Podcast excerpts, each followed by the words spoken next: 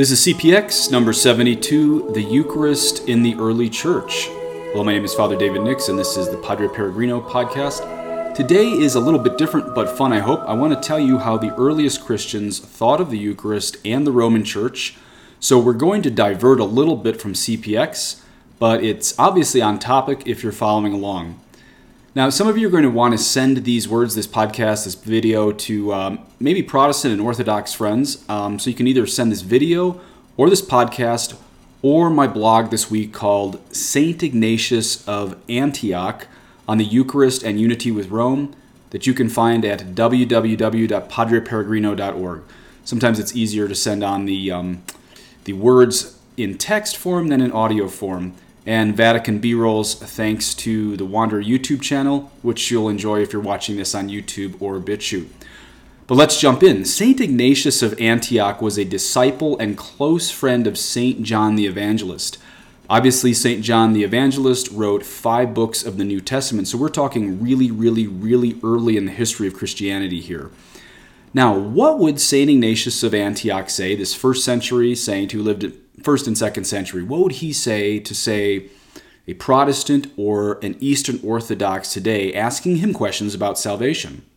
Well, I composed the following questions, kind of putting words in the mouth of a modern Christian, be that a Catholic or a Protestant or an Orthodox.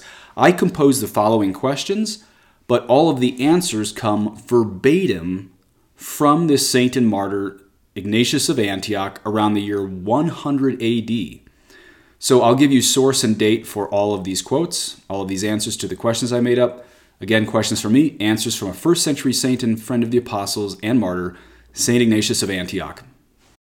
The first question How is Jesus with us after his resurrection?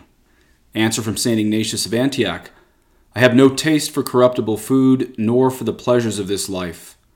I desire the bread of God, which is the flesh of Jesus Christ, who is of the seed of David and for drink I desire his blood, which is love incorruptible. Letter to the Romans 7 3 AD 110. Another answer from St. Ignatius of Antioch Take note of those who hold the heretical opinions of the grace of Jesus Christ, which has come to us, and see how contrary their opinions are to the mind of God. They abstain from the Eucharist and from prayer because they do not confess that the Eucharist is the flesh of our Savior Jesus Christ, flesh which suffered for our sins and which that Father in his goodness raised up again. They who deny the gift of God are perishing in their disputes. Letter to the Smyrnians, 62 to 71, AD 110. Question 2 Is salvation in the church or in a book? Answer from St. Ignatius of Antioch. Be not deceived, my brethren. If anyone follows a maker of schism, he does not inherit the kingdom of God. If anyone walks in strange doctrine, he has no part in the passion of Christ. Take care, then, to use one Eucharist, so that whatever you do, you do according to God. For there is one flesh of our Lord Jesus Christ, and one cup in the union of his blood, one altar, as there is one bishop, with a presbytery and my fellow servants the deacons. Letter to the Philadelphians 3 3 to 4 1, AD 110. Question number 3 But must one be in union with the Catholic Church?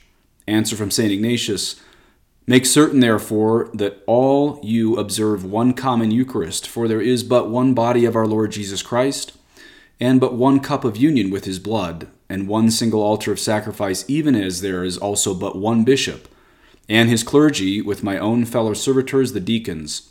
This will ensure that all your doings are in full accord with the will of God. Letter to the Philadelphians, number 4, AD 110. Another answer from St. Ignatius of Antioch Let no one do anything of concern to the church without the bishop. Let that be considered a valid Eucharist which is celebrated by the bishop or by one whom he ordains. Wherever the bishop appears, let the people be there, just as wherever Jesus Christ is, there is the Catholic Church. Letter to the Smyrnians, 8 2 80 110. Question number four But does Catholic mean universal or Roman?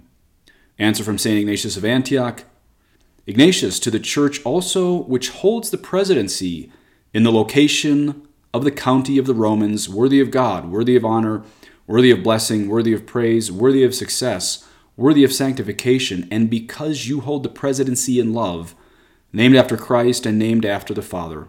Letter to the Romans 1 1 AD 110. Another answer from St. Ignatius You, the Church at Rome, have envied no one, but others you have taught. I desire only that what you have enjoined in your instructions may remain in force. Letter to the Romans 3 1 AD 110. And that's everything for my question and answer with a dead saint, but I have a few more things to say.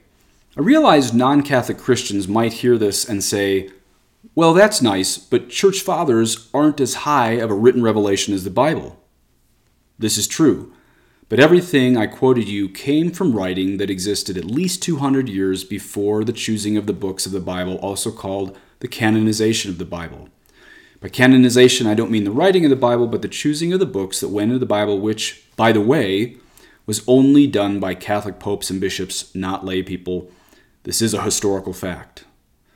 Now, some people might still say, ah, but that's still not the Word of God, to quote a church father. That's true, but here's the thing. If St. Ignatius of Antioch, who is the best friend of St. John, who wrote five books of the Bible, got it wrong, none of us nowadays can get it right. But it's more than just that. As I just read you, St. Ignatius of Antioch around the year 100 AD taught the physical presence of the Eucharist being not a symbol but real, and he also taught the unity with the Roman Church being so tremendously important for salvation, again in the year 110 AD. So it should make Eastern Orthodox and Protestants squirm a little bit, since he presumably got these truths from St. John the Evangelist, who wrote a good chunk of the New Testament. So, if God's own desires were not found until the Eastern Orthodox broke from Rome in the 11th century, or the Protestants broke from Rome in the 16th century, then what do you do with John 14:26? It's in John 14:26 where Christ said, "But the helper, the Holy Spirit, whom the Father will send in my name, he will teach you all things and bring to your remembrance all that I have said to you." So either those words are true from the very beginning with the quotes I gave you on the importance of Rome from St. Ignatius of Antioch, or the Church had failed the Russian Orthodox for 1100 years of their own saints, including Eastern saints like St. John Chrysostom and St. Maximus the Confessor, who wrote of the primacy of place of Rome long after Ignatius, but before the schism. Also, if Martin Luther in the 16th century, if that man knew more about the mind of God than everything I just read you from the best friend of the apostles, then nobody had the Holy Spirit for 1500 years because it was the consistent teaching among all Christians in the early church that the Eucharist is the real flesh of Jesus Christ. And the Roman Catholic Church had the primacy of place of love and truth from the very beginning.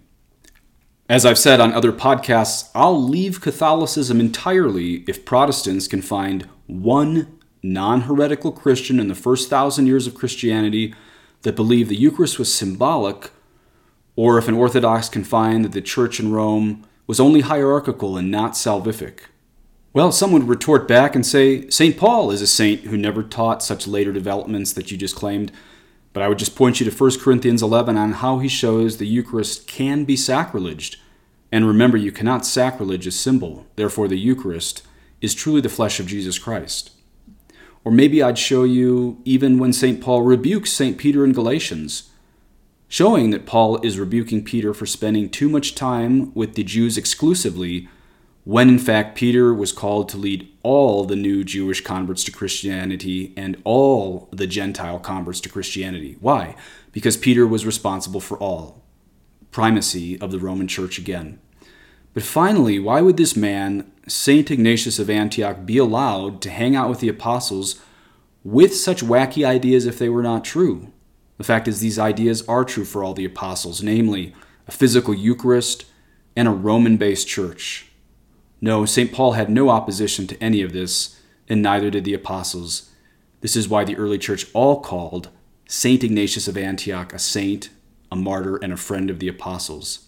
You see, the fact is, they all believed the same thing in the early church, just as some of us Catholics still do. This is the faith that saves. And despite the crisis in the Catholic Church right now, despite the infiltration of heretics into all aspects of our hierarchy, much like we saw in the fourth century Arian crisis, just as we came out of that, we please God will come out of this, or Christ will return. Because the fact is, the Roman Catholic Church remains God's church, because somewhere, somehow, Catholics are keeping the same faith as St. Ignatius of Antioch. Please say an Our Father for me, et benedictio Dei omnipotentis, Patris et Filii et Spiritus Sancti, descendat super vos et maneat semper. Amen.